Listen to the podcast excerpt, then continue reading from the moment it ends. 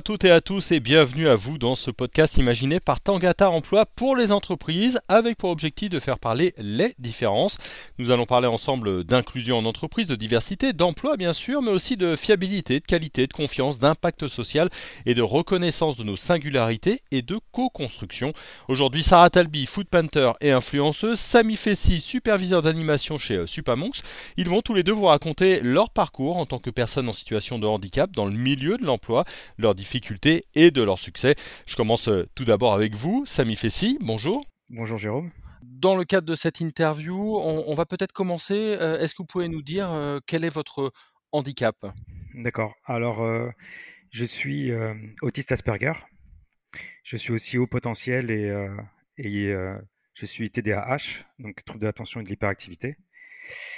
Puis voilà. Comment ça se hum, caractérise un petit peu au, quotidien? Puis après, on verra le, volet emploi et, job. Au quotidien, euh, donc je suis quelqu'un qui a. Comment dire J'ai des routines. Euh, je n'aime pas l'imprévu. Donc je suis quelqu'un en fait qui ne vit pas vraiment dans l'instant, mais qui vit plutôt dans le futur. En fait, je suis toujours en train de penser à ce que je vais faire après. J'ai besoin que tout soit toujours bien ordonné. Euh, j'ai énormément de toc. Il faut toujours que tout soit bien aligné. Je fais de l'anxiété sociale aussi. Euh, et, encore une fois, comme je dis par exemple, le fait que tout soit bien planifié à l'avance. Si des amis me disent tiens Samy, ça te dit on va prendre un verre, bah souvent je dis non en fait parce que je suis pas préparé en fait. Donc euh, c'est pour ça que par exemple maintenant ce que je fais c'est le vendredi soir dans ma tête je me dis je vais sortir. Comme ça si on me propose au moins psychologiquement je suis préparé. Euh, je, je, fais toujours tout dans un certain ordre. Je prends toujours le même temps pour me préparer. Je prends toujours le même temps pour prendre une douche. Et, et j'ai besoin toujours de, tout faire dans le même ordre, en fait. Donc j'ai ça. Euh, quoi d'autre euh, À cause de mon anxiété sociale et tout ça, c'est très fatigant d'être entouré par des gens. Donc j'ai toujours besoin, chaque jour, au moins d'une heure minimum d'isolement. Donc souvent, le soir, je rentre chez moi et j'aime bien qu'il n'y ait aucun bruit, pur silence. Et soit je joue, soit je lis des bouquins, soit je regarde des films, mais quoi que ce soit en fait pour m'isoler, me couper du monde. Quoi d'autre? Avant, avant j'avais tendance à faire un moment de sport parce que à cause de mon hyperactivité, j'avais besoin de, de, relâcher toute cette énergie. Sauf que ben arrivé à 40 ans, je me suis bien usé les genoux, donc je peux plus trop faire ça. Maintenant, j'ai trouvé d'autres activités et j'ai besoin aussi de toujours faire quelque chose. Donc, euh, j'arrive pas à rester inactif en fait, parce que mon cerveau, de mon côté au potentiel fait que j'ai la pensée en arborescence et en fait mon cerveau n'arrive jamais et j'ai besoin de canaliser ça dans quelque chose, ce qui fait que je ne suis jamais inactif. Même quand je marche dans la rue, soit je fais de la magie avec des pièces, soit je fais du beatbox, soit je fais d'autres choses, mais euh, il faut toujours que je sois occupé. Mmh. Ça, comment ça se traduit dans le, dans le travail? Comment vous êtes euh, adapté ou comment vous avez fait pour que, bah, tout simplement pour travailler? Alors pour travailler, ça a été assez difficile au début parce que je, je travaille dans des, dans des open space. Et le problème, c'est que comme j'ai un trouble de l'attention, dès que je vois quelqu'un passer, dès que j'entends un son, tout de suite, ça me distrait. Et, euh, le problème, étant hyperactif, fait que euh, j'ai besoin de dire tout ce que je pense. J'ai besoin de parler avec les gens, ce qui fait que dès que quelqu'un dit quelque chose, si j'ai une opinion dessus, il faut absolument que je la partage. Ce qui fait qu'au début, j'avais beaucoup de mal à travailler, en fait, parce que j'étais beaucoup trop distrait. Ce qui fait qu'en fait, je me suis créé une sorte de, une sorte de routine, on va dire. En fait, je, me suis entre parenthèses programmé, vous savez, un, peu comme de la PNL au final, mais physiquement. Ce qui fait que quand j'ai besoin de travailler, que je suis un peu à la bourse sur mon travail, ce que je fais en général, c'est je mets une casquette, je mets un casque et je mets euh, une veste en fait avec une cagoule qui est juste ici. Et en fait, ce que ça fait, c'est que ça délimite en fait ma vision. Hmm. Donc en fait, je me mets des œillères en fait. Euh, du coup, je peux voir que mon écran, je peux pas voir au-dessus ni sur les côtés. Et je mets de la musique en général euh, plutôt instrumentale, qui n'est pas de parole en fait pour pas dévier mon attention. Et la musique n'est faite que pour ne pas entendre les gens. En temps mmh. normal, j'aime pas le bruit. Et pour moi, la musique c'est du bruit. Et du coup, je mets juste du bruit en fait pour pas entendre. Donc il y a ça au niveau du, du travail que je suis obligé de faire. Et, euh, et sinon, ça m'arrive souvent en fait de trouver un moment durant la journée pour sortir, pour m'isoler. Quand il y a des salles de repos dans les, dans, les boulots où je suis, j'aime bien y aller au moins pendant une demi-heure, bouquiner. Surtout à l'heure du déjeuner, j'aime beaucoup m'isoler pendant une demi-heure. Donc voilà en fait au niveau du travail comment, comment ça s'agence? Et, dans l'entretien préalable, on, va le signaler, vous travaillez dans le monde de l'animation et, et, vous dirigez une équipe de, de, de combien de personnes? Et, qu'est-ce que vous avez mis en place euh, pour interagir? Alors, euh, ça, dépend en fait. Euh, la, plus grosse équipe que j'ai pu diriger, c'était 13 personnes. parfois, en, moyenne, en général, c'est moins, c'est plutôt dans les 5-6 personnes. Il faut savoir que je suis diagnostiqué depuis seulement deux ans et demi. Donc, j'ai 40 ans, j'ai appris ça à mes, à mes 38 ans. Et, Et en fait, ce qui se passe, c'est que dès le début, j'ai informé les gens parce que le problème, c'est que d'être au potentiel et d'être autiste, c'est très fatigant parce que lorsque je suis avec des gens, j'ai plein de choses à, essayer de comprendre. Et vu que moi, il y a plein d'autistes qui sont empathiques, mais moi, j'en ai pas. J'ai pas d'empathie. J'ai ce qu'on appelle de la sympathie. Ça veut dire que je ne ressens pas les émotions des autres. Mais si j'en ai conscience, je peux agir en fonction. Je vois quelqu'un pleurer, je sais qu'il est triste et je vais être triste pour lui. Mais quelqu'un qui est nostalgique, quelqu'un qui est blessé, ça, je le vois pas. Et du coup, je le ressens pas. Ce qui fait que je suis constamment en train d'analyser le corps des gens pour essayer de comprendre ce qu'ils ressentent. Et heureusement, mon côté hyperactif fait que j'ai cette énergie-là. Sauf que quand je suis un peu fatigué, que j'ai un petit peu moins d'hyperactivité, on va dire, j'ai beaucoup moins de force pour faire tout cela et du coup, je, manque souvent de tact et j'ai beaucoup de maladresse. Ce qui fait que depuis que je sais que je suis diagnostiqué, en fait, très vite, j'ai dit à mon équipe, écoutez, euh, je vous préviens, je suis autiste. Donc, vous allez voir, il y aura des jours où j'aurai pas du tout d'énergie, des jours où j'aurai plein d'énergie, des jours où je serai heureux, des jours où je serai pas heureux. Et en fait, euh, il faut pas hésiter à communiquer avec moi parce que le problème, c'est que j'ai une énergie qui est très communicative. Quand je suis heureux, j'ai tendance à tirer tout le monde vers le haut et quand je suis de mauvaise humeur, j'ai tendance à tirer tout le monde vers le bas. Sauf que je n'ai pas conscience de mes émotions. Donc ça, c'est un autre de mes troubles. Donc quand je m'énerve, je sais pas que je suis énervé, donc je peux commencer à crier et je sais pas que je crie en fait. Et donc les gens sont obligés de me le dire. Donc le fait d'avoir prévenu les gens au début, ça, m'a énormément aidé parce que justement, euh, si je suis parti me faire diagnostiquer, c'est parce que tout au long de ma vie, j'ai eu énormément de problèmes au travail, de problèmes d'interaction. On, disait que j'étais trop dur, on me pensait euh, sans cœur ou quoi que ce soit, et moi je comprenais pas pourquoi parce que ben j'aime bien les gens en fait, j'ai envie, envie qu'ils soient bien. Le seul souci, c'est que l'implicite, je le comprends pas et ce qui fait que souvent les gens avaient des mal-être qui étaient beaucoup trop subtils pour moi pour pouvoir le voir.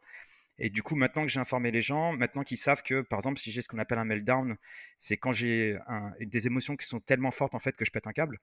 En fait, j'ai une sorte d'énorme, énergie qui sort et qui parfois sort de manière violente. Euh, par exemple, je, frappe contre les murs, je hurle. Donc, j'ai toujours eu l'habitude de m'isoler. Mais ça m'arrivait à une ou deux reprises d'avoir nulle part où m'isoler. Et euh, ça pouvait surprendre les gens. Et là, maintenant que les gens savent ça peut m'arriver, ça m'arrive rarement, hein, ça m'arrive deux ou trois fois par an. Mais quand ça m'arrive, maintenant les gens savent et, euh, je sais que depuis que j'ai informé mon équipe comment je fonctionnais, pourquoi, c'est super parce que dès le début, ils voient plus ou moins quelle est mon énergie dans la journée et souvent, bah, ils m'aident justement à essayer d'être plutôt homogène. Et du coup, j'ai vachement de soutien de la part de mes équipes.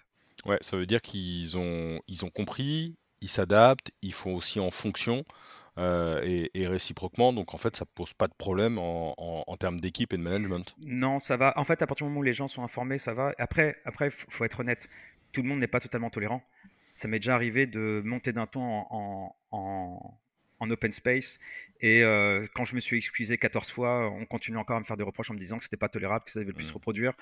Et j'ai beau expliquer aux gens que je ne contrôle pas ça, que c'est même pas une question que je contrôle ou non, c'est que j'en ai pas conscience. Mais pour les gens, les gens ne comprennent pas parce que pour eux, c'est une évidence d'être conscient de ce genre de choses. Et là, on, parle de votre équipe, mais vous avez aussi euh, des gens au-dessus de vous, une hiérarchie, entre guillemets. Euh, pareil, comment ça se passe? Vous les avez informés dès le départ Vous échangez euh, dessus Ils s'adaptent? Comment, comment ça se joue? Alors, en fait, ce qui se passe, c'est que dès, dès, le début, donc en fait, depuis que j'ai été diagnostiqué, je suis parti dans trois compagnies différentes quatre compagnies différentes et les quatre, j'aurais annoncé dès le début en leur expliquant plus ou moins comment je fonctionnais. Et ce qui se passe, c'est qu'au fur et à mesure on avance, bah, je leur explique et petit à petit ils commencent à en prendre conscience. Et en fait, ce qui s'est passé, c'est à un moment j'étais dans une boîte euh, qui s'appelle Brunch et en fait, ce qui m'est arrivé, c'est que euh, j'ai commencé à avoir une période qui était très difficile. Donc après mon diagnostic, en fait, euh, pour vous sachiez, naturellement en, tant qu'autiste, en fait, on, on, commence à compenser tout au long de notre vie. Et à partir du moment où on est diagnostiqué, notre cerveau arrête de compenser. Et ce qui se passe, c'est que tous nos troubles autistiques explosent. Donc, par exemple, j'avais pas bégayé depuis l'âge de 12 ans. Et une fois que j'ai été euh, diagnostiqué euh, au, travail à brunch, je, bégayais tellement, en fait, que je, n'arrivais plus du tout à parler. Et, et, et, et, du coup, j'écrivais des textos, en fait, à, à, mon équipe. Et ils ont été euh, super patients, super compréhensifs. Ils ont vraiment été adorables. Et je me sentais bien en fait, malgré que je vivais euh, un moment difficile dans ma vie, ça allait bien. Et à chaque fois que j'étais face à des gens où euh, quelque chose d'imprévu arrive et que je fais une, crise de panique ou, une crise d'angoisse, en fait, bah, je commence à bégayer. Et le problème, c'est qu'un que d'y repenser, je ressens les mêmes choses. Et ce qui se passe, c'est que à chaque fois j'ai commencé à bégayer, à chaque fois, ils ont été toujours Samy respire, parce qu'en fait, ce qui est important lorsque je commence à bégayer, c'est de respirer. Je leur ai dit ça, et ce qui fait qu'à chaque fois, ils me forçaient à respirer, euh, et, en fait, je leur expliquais les automatismes, les choses qu'il fallait faire auprès de moi lorsque j'étais dans ce genre de situation. Et euh, bah, depuis deux ans et demi, tout ce que je vois, c'est de la bienveillance, des gens qui, comprennent comment je fonctionne et qui justement m'aident lorsque ça devient un petit peu difficile. Et, et ce que j'ai adoré, c'est quand je suis arrivé ici et que j'ai expliqué à mes superviseurs, bah, écoutez, je suis autiste, il y a ci, il y a ça. Ils m'ont dit, écoute, il n'y a pas de problème, on va travailler ensemble et on verra. Et ce qui m'a fait plaisir, c'est que la semaine dernière, j'ai eu un meltdown. C'est la première fois que j'ai eu un meltdown ici, alors que ça fait un an que je travaille. Et, et, à la fin, quand je leur ai dit, je suis vraiment désolé de ce que j'ai fait, et ils m'ont répondu, bah, tu es comme tu es, tu es pour rien. Et ça m'a fait super plaisir parce que mon responsable m'a accepté pour qui je suis hmm. et non pas pour qui il aimerait que je sois. Donc ça, c'est cool. Ouais. Quatre boîtes en, deux ans, donc. Euh, ça a un lien avec euh, l'autisme ou simplement vous avez été démarché et puis euh, voilà. En fait, en fait vu que je travaille dans l'animation, c'est souvent on m'embauche pour travailler sur une pub, donc ça peut durer hmm. un mois ou deux. Et donc j'ai travaillé sur un pilote dans une boîte. Après, je travaillais à Ubisoft pendant trois mois sur des projets. Et puis là, je suis venu dans une boîte qui s'appelle Supermonks où je travaille sur de la pub, sur des, des, trailers de jeux vidéo, sur un long métrage. Et comme ils m'aiment bien et qu'ils ont beaucoup de boulot, bah, je continue avec eux et j'aime bien être ici. Là où dans d'autres boîtes, malheureusement, parfois il n'y avait pas de boulot pendant deux mois, donc j'allais dans une autre boîte sur des projets un peu plus longs. C'est ça le problème avec, avec l'intermittence et l'animation, c'est que bah, du coup, c'est assez irrégulier, mais c'est tout à fait normal dans notre métier. D'accord, ok. un petit mot de votre métier, oui, justement. Alors, modélisation 3D. Non. Ah, j'ai tout faux. c'est pas grave. C'est animation, animation 3D. Animation 3D. Donc, vous faites de l'animation 3D. Euh, Parlez-nous de, de, votre métier. Et puis, euh, en entretien, vous m'avez dit que, bah, au contraire, c'était pas un, hasard et que ça vous aidait beaucoup. Alors, je vous explique ce qui se passe en fait. Donc, pour les gens qui savent pas ce que c'est l'animation 3D, mon travail à moi, c'est de faire bouger des personnages. Donc, en fait, la modélisation 3D, c'est des gens qui vont faire des sculptures, des personnages dans l'ordinateur. Ensuite, il y a le rigging qui va mettre un squelette dedans. Et moi, mon travail, c'est de faire bouger ces genres de marionnettes en 3D. Donc, ma spécialité, c'est le mouvement. Donc, j'étudie le mouvement. C'est-à-dire que je regarde comment les gens bougent, pourquoi, comment fonctionne l'anatomie des humains, des animaux, des monstres. Et justement, mon, travail, c'est de restituer ce mouvement dans le personnage pour qu'on puisse ressentir les émotions. Et en fait, ce qui se passe, c'est quand je suis parti voir ma neuropsychologue pour me faire diagnostiquer, elle m'a dit qu'en fait, il y avait euh, quatre points qui ont fait que j'étais un autiste un petit peu à part, on va dire, et que j'étais un autiste. En fait, elle a dit que ma vie était une thérapie contre l'autisme, entre parenthèses. donc, euh, vite fait, les trois premiers points, c'est le fait d'être hyperactif fait que j'ai besoin de parler aux gens alors que je fais dans le CT social. Là où beaucoup d'autistes s'enferment sur eux, bah, moi, j'ai besoin de parler avec les gens, j'ai besoin d'être sociable, même si c'est difficile. Euh, il y a différents types d'intelligence. J'ai une intelligence adaptive, ce qui fait que très vite, je comprends les codes en fait de qu'est-ce que les gens sont censés faire. Ce qui fait que dès que je vois quelqu'un faire quelque chose, un mouvement, je le refais automatiquement derrière. On n'a pas besoin de me répéter deux fois les choses. La troisième chose, c'est que j'ai beaucoup voyagé dans le monde. J'ai vécu euh, pendant dix ans à l'étranger. J'ai vécu dans six pays différents et j'ai voyagé euh, dans une soixantaine de pays. Et le dernier point, c'est l'animation. Le, le, problème, en fait, chez les autistes, c'est qu'on ne comprend pas le langage non verbal. Et en fait, dans l'animation, ce qui est important, c'est de comprendre le langage non verbal. Donc en fait, j'ai lu beaucoup de livres sur le langage corporel, des, livres d'analyse, par exemple, du FBI sur euh, quand ils faisaient des interrogatoires pour savoir comment le corps se comportait, quelle est la direction des pieds. Ensuite, euh, le livre People Watching de Desmond Morris sur euh, l'étude de l'homme en tant qu'animal pour comprendre tous les réflexes instinctifs que l'on a et de ça, pourquoi ça fonctionne.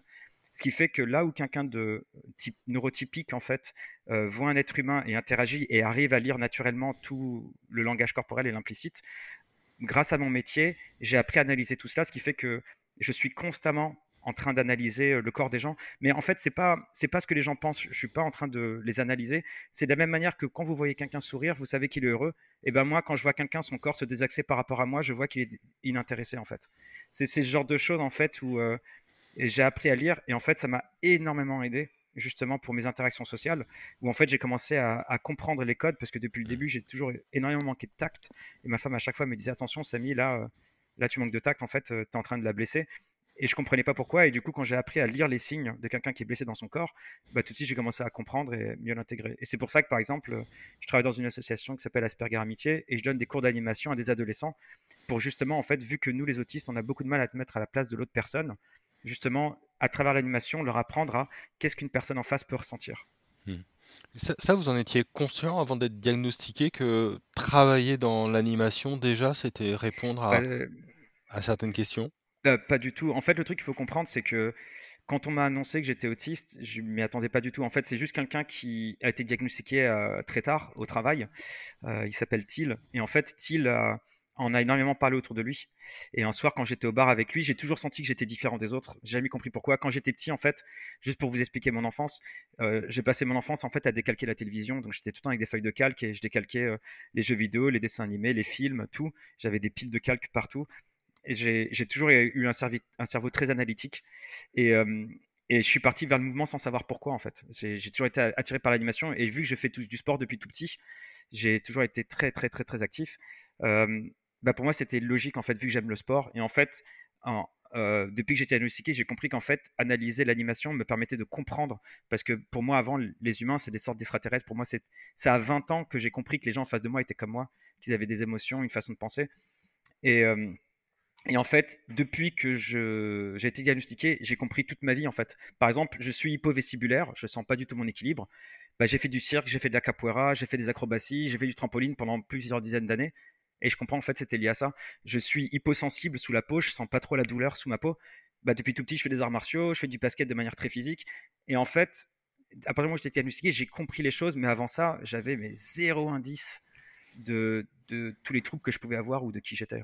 Oui, en fait, inconsciemment, vous avez mis des, des tactiques, si le, mot n'est pas, est pas tout à fait euh, correct euh, pour ça. Là, vous êtes diagnostiqué, ça fait euh, deux ans, on a compris qu'il y a une période pas très simple, mais du coup, là, ça veut dire que ça va d'autant mieux au travail hein? Ah, bah, En toute honnêteté, vous savez, cette phrase, le premier jour du reste de ma vie, hein, bah, en fait, le jour où j'ai été diagnostiqué, c'est c'est la, meilleure chose qui me soit arrivée dans ma vie, en fait. Ben, rien qu'au niveau de mon couple, je suis marié, je suis avec ma femme depuis 18 ans maintenant. Et on a eu énormément de problèmes dans notre couple et on était pas loin de la rupture. Et en fait, dès que je me suis fait diagnostiquer, tout à coup, elle a commencé à comprendre en fait tous les comportements que j'avais qui n'étaient pas normaux entre parenthèses. Il y a ça qui a énormément aidé. Il y a mes interactions sociales avec les gens. beaucoup d'amis à moi pouvaient parfois mal prendre certains comportements que j'avais, le fait que parfois j'ai tendance à être un peu égoïste. Et c'est juste comme naturellement dans ma tête, je me mets pas à la place des autres, jamais. Et les gens voyaient ça comme une sorte d'égoïsme, alors qu'en fait, c'est pas quelque chose que je contrôle en fait. Et du coup, j'apprends à penser aux autres. Ça m'a énormément aidé. Donc oui, les six premiers mois sont été les, six premiers mois les plus durs de toute ma vie. Mais aujourd'hui, tout est différent. Et surtout, ce que j'aime beaucoup, en fait, en gros, pour vous expliquer, quand vous êtes diagnostiqué, tous vos troubles explosent. Et en fait, à un moment, il faut faire un choix.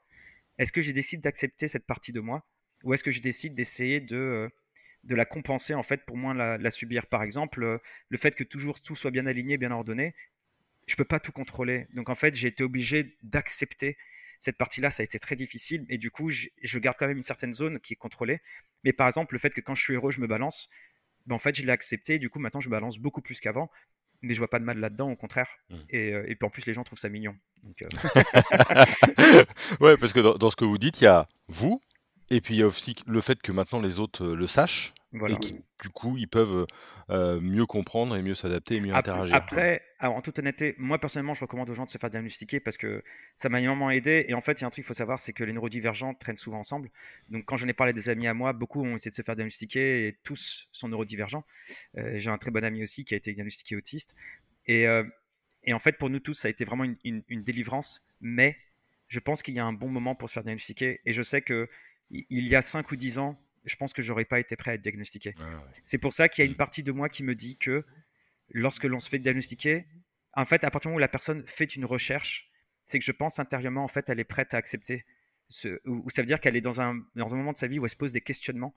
Alors que si on se pose pas de questions, en fait, et que ça nous arrive sur la tête, ça peut faire très mal. C'est pour ça que, par exemple, quand je vois des gens autour de moi qui sont autistes, surtout dans le milieu artistique, il y en a énormément, quand je le vois, je ne vais pas leur dire parce que je sais que ça peut être très déstabilisant. Je préfère juste parler de mon expérience.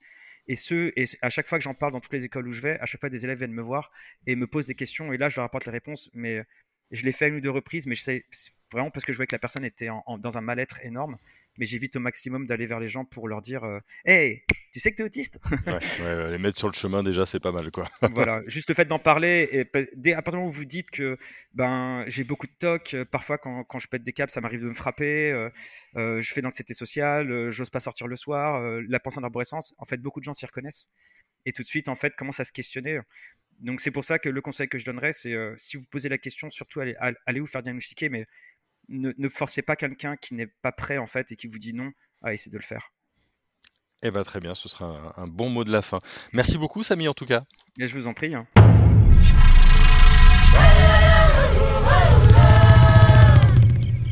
Je me tourne maintenant vers Sarah Talby, food et influenceuse. Sarah, bonjour. Bonjour.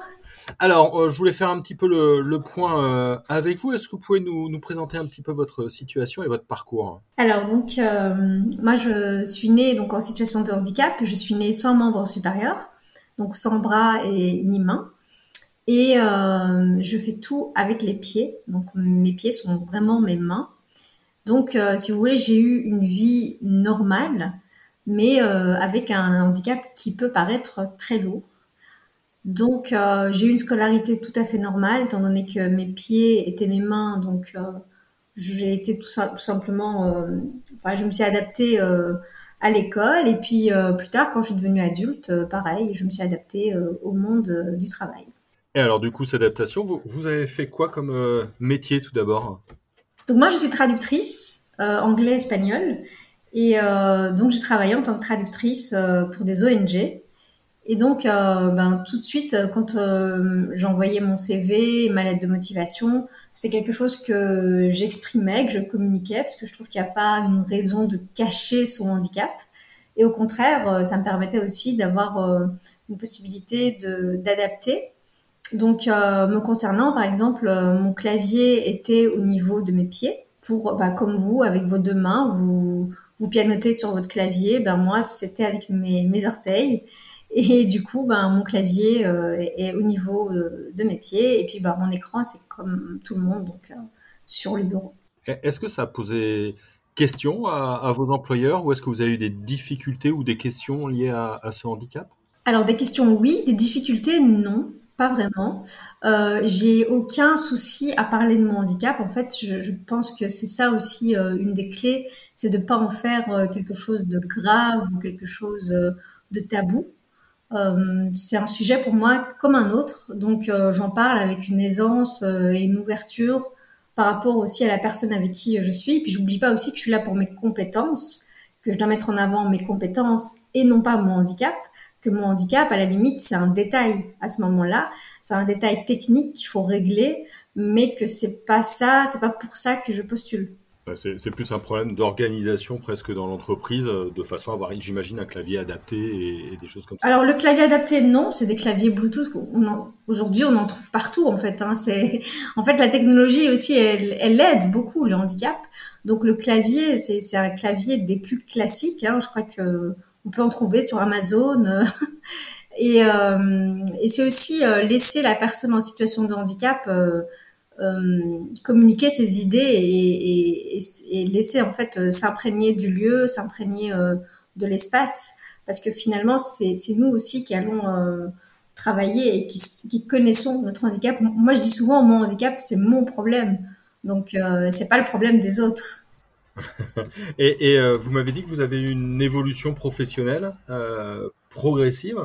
Euh, des petites des envies puis des petits soucis d'eau aussi de, de, oui c'est ça. donc c'est vrai que au bout de deux ans bah, mon dos commence un petit peu à donc j'ai toujours eu des problèmes de dos. Ça ça n'avait rien à voir avec mon travail depuis mon, enfance que déjà j'avais des problèmes de dos.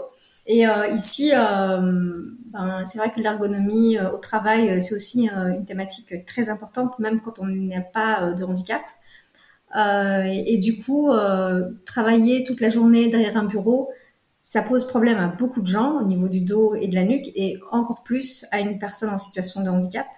Donc, petit à petit, j'ai fait un mi-temps. Donc, on a aménagé mes horaires. Et puis, de ce mi-temps, j'ai dû euh, interrompre. Et en fait, pendant mon interruption, je pensais que ce serait temporaire. Euh, mais pendant mon interruption euh, de travail, je me suis inscrite à des cours de dessin.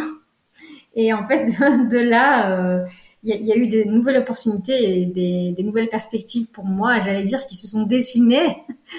Et, et du coup, voilà, du coup, je suis partie dans toute autre chose et j'ai suivi un petit peu ma passion artistique et j'ai laissé j'ai laissé le travail. Ouais, on peut le dire, vous faites de la peinture oui, maintenant. Tout à fait. Comment, ça se, comment ça se passe euh, Autre rythme euh, Alors en fait, j'ai commencé à faire des cours de dessin, euh, vraiment pour le plaisir. Et puis petit à petit, j'ai touché à, la peinture et là, ça a été un vrai coup de foudre. Donc j'ai fait de la peinture et alors j'ai commencé à partager cette passion sur les réseaux sociaux. Et j'ai été approchée par l'association des artistes peignants de la bouche et du pied qui m'ont dit, ben, nous, on voudrait bien vous sponsoriser euh, pour continuer justement à développer votre art, ce qui était improbable. Euh, et du coup, euh, ben de là, ben j'avais entre guillemets des comptes à rendre, donc c'était une passion, mais c'était aussi un travail. Et puis, suite à ça, j'ai commencé à mettre des vidéos sur les réseaux sociaux, notamment sur YouTube. Et pareil, de là, mes vidéos ont commencé à, a suscité beaucoup de curiosité. On, on m'a dit mais si tu sais peindre, en fait, euh, tu sais aussi euh, cuisiner, euh, tu sais aussi te maquiller, tu sais t'habiller. Et donc je disais bah oui, oui, bien sûr. Mais vas-y, montre-nous. et donc, donc j'ai créé du contenu autour de, de, de, ma vie en fait au quotidien. Et aujourd'hui, j'ai 215 000 abonnés et je fais je fais des vidéos sur YouTube. Donc c'est incroyable. Ah, vous, êtes, vous êtes devenue youtubeuse. c'est ça. Quelles sont un peu les, réactions des gens? Beaucoup d'enthousiasme, euh, j'imagine? Alors c'est très, euh, oui, il y a très souvent beaucoup de surprises, surtout parce que c'est un handicap qui est, très rare. Euh, donc ça s'appelle l'agélésie des membres supérieurs. C'est un cas très très rare. Je crois que ça touche une personne sur 10 millions, ce qui est et alors surtout dans les pays occidentaux où on a aussi toute la question du suivi de grossesse. Euh, il y a de moins en moins en fait euh, d'enfants euh, avec des handicaps si lourds, en tout cas physiques. Donc les questions, oui, c'est de n'avoir jamais vu cet handicap, donc de ne pas très bien comprendre comment c'est possible de vivre sans membre supérieur, sans bras, qui sont quand même essentiels à la vie au quotidien. Et de voir cette adaptation, oui, ça suscite beaucoup de, de curiosité, de surprise. c'est toujours très bienveillant, en tout cas, depuis que je fais des vidéos, c'est toujours assez bienveillant parfois un petit peu sur certains autres réseaux comme TikTok, qui est un réseau social très jeune. Euh, là, c'est un peu plus agressif, un peu plus... Euh, mais bon, voilà, ça fait partie du monde des réseaux sociaux. Mmh. Euh, on, parlait de votre insertion dans le monde des traducteurs et des traductrices. là, vous êtes désormais artiste, artiste peintre et, youtubeuse. pareil, en termes d'insertion, ça se fait facilement, pas de souci pour accéder à des galeries, par exemple, j'imagine, ou, ou, des expos, des salles de vente Alors c'est vrai que non, c'est euh, toujours très... Euh, enfin, les gens sont toujours très surpris. Parfois, euh, ils se disent, mais c'est vraiment toi qui dessines c'est vraiment toi qui as peint ça. Donc, moi, j'ai la chance, que mes profs me, soutiennent énormément. Donc, je fais des, des, expositions aussi via mes cours. mais sinon, non, il n'y a pas, il a pas vraiment de. Je pense que quand on a pas de problème avec son handicap, bah, le handicap n'est plus un problème pour les autres. C'est-à-dire, c'est vraiment la personne en situation de handicap qui va un petit peu gérer euh, sa relation à son handicap. Et cette relation sera exactement la même que la relation aux autres. Donc, euh, plus on s'accepte, je pense, plus on est accepté. Merci beaucoup, en tout cas, de m'avoir répondu. Vous venez d'écouter notre épisode Tangata Weka en compagnie de Sarah Talbi et de Sami Fessi. Merci à eux hein, pour leur euh, témoignage. Retrouvez-nous sur nos réseaux sociaux Tangata Emploi, sur euh, LinkedIn, Facebook, Twitter et sur notre marketplace emploi.tangata.net pour faire bouger les choses ensemble.